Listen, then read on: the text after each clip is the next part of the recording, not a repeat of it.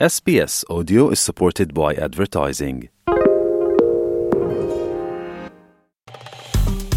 Wir sind SBS German. Weitere Inhalte finden Sie auf sbs.com.au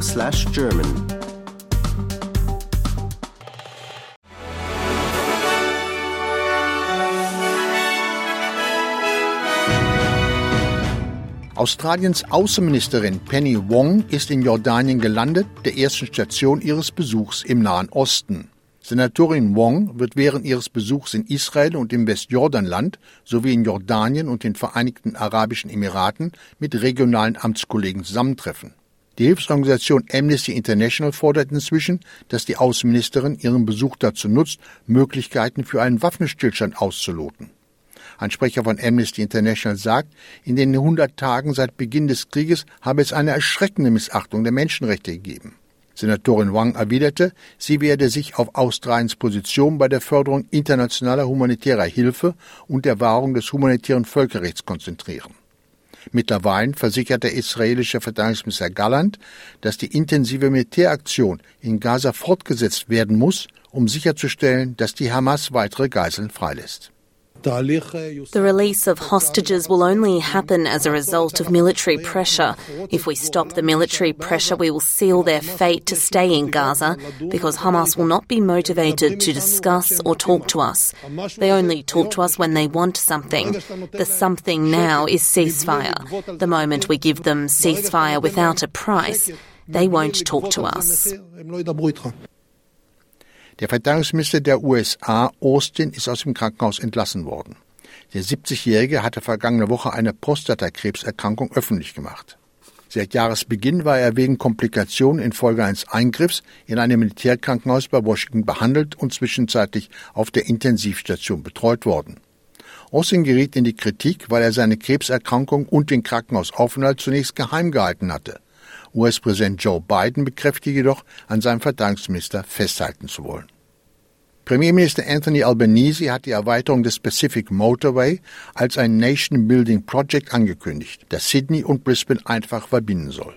Der Premierminister machte seine Bemerkungen bei seinem Besuch in der Hunter Region, wo er Fortschritte bei der Verlängerung der M1 Pacific Motorway nach Raymond Terrace in Augenschein nahm. Es wird erwartet, dass die Modernisierung den Verkehrsfluss für Autofahrer und Güter verbessert, die Reisezeiten zuverlässiger macht und die Anbindung an das umliegende Straßennetz verbessert.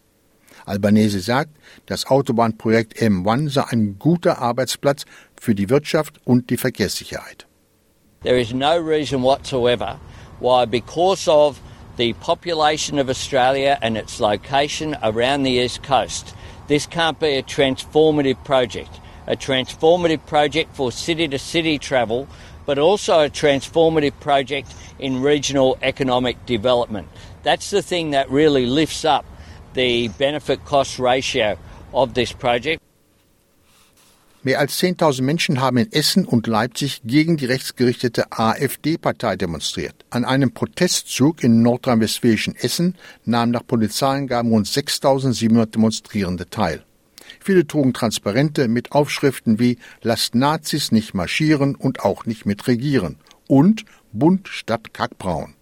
Unter den Teilnehmern waren Gruppen wie Omas gegen Rechts und die DGB Jugend.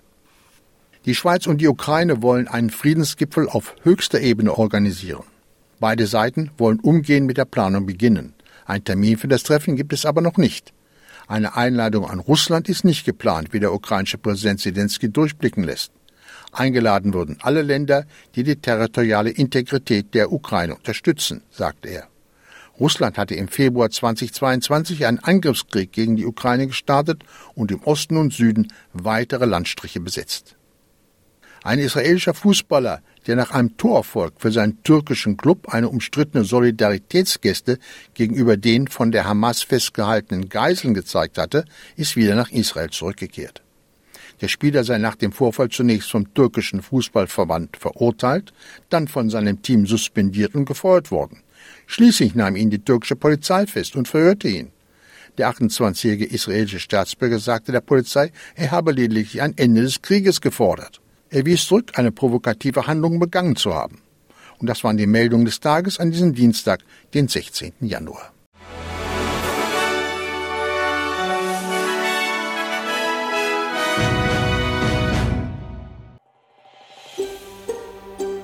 Lust auf weitere Interviews und Geschichten?